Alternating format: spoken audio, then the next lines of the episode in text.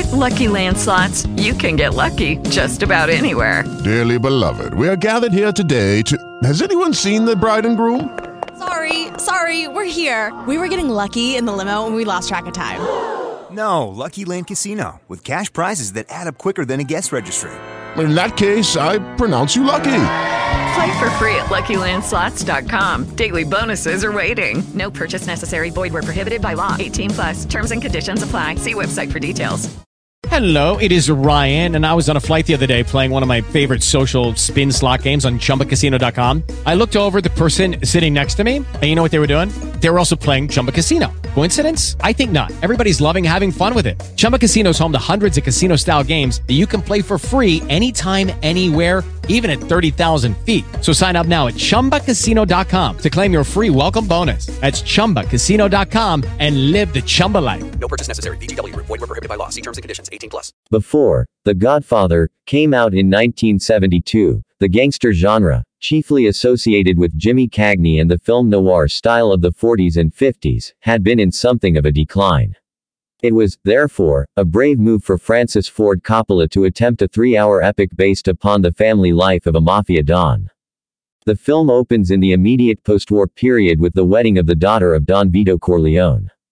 Scenes of the wedding are intercut with scenes showing Don Vito himself in his study, granting favors and dispensing a crude form of justice as though he were an absolute monarch. We soon learn, however, that times are changing, even in the world of organized crime. Don Vito's empire has been based upon gambling, illicit liquor sales and prostitution.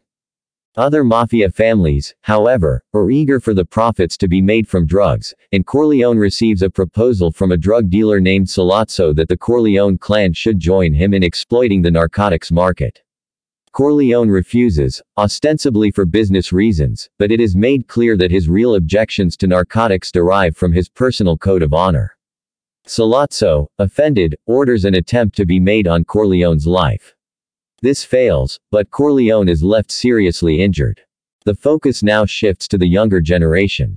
Don Vito has three sons, Santino, Sonny, Fredo and Michael, and an adopted son, Tom Hagen.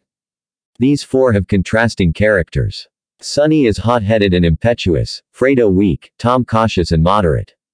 Michael, the youngest, loves his family, but initially wants to play no part in their criminal enterprises. Recently returned from the war, his ambitions are to qualify as a lawyer and to settle down in a respectable life with his Anglo-Saxon wife-to-be, Kay.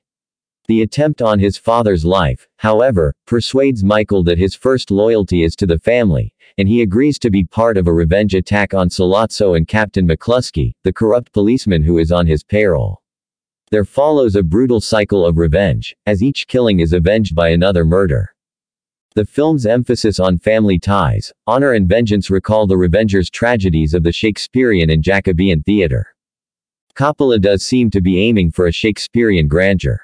Don Vito, the aging monarch whose powers slip away is reminiscent of King Lear, Michael, a good man corrupted by power, of Macbeth, a comparison which will become even more apt in the later episodes of the trilogy. There is also something of Hamlet in Michael and Sonny's resolve to avenge their father. Such an ambitious film requires acting of a very high order if it is to seem credible, but Coppola was able to draw upon some of the best performances of the 70s. To my mind, this was Marlon Brando's last great role I have never cared much for. Apocalypse Now, and loathed, Last Tango in Paris's but it was one that he made the most of. His Don Vito is both terrifying and pitiable, part dictator and part lonely old man. His rasping voice, the result of an earlier bullet wound in the throat, conveys both menace and physical weakness. Don Vito may be a bad man, but he is also in a way a magnificent one, and his passing marks the end of an era. If the film was notable for the last of the great Brando, it also saw the birth of a new star. Except perhaps for The Godfather Part 2, I have never seen Al Pacino give a better performance than he did here, as he portrayed Michael's passage from a civilian as his brother calls him, to a warlord, from an innocent young idealist to a ruthless killer. Given the length of time that Pacino is on screen, I am surprised that he was only nominated for Best Supporting Actor rather than Best Actor.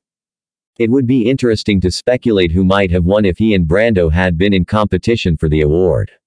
I am even more surprised that Pacino did not win as Best Supporting Actor. Joel Grey's role in Cabaret, which did win, is more showy and a technical tour de force, but it lacks the emotional depth of Pacino's performance.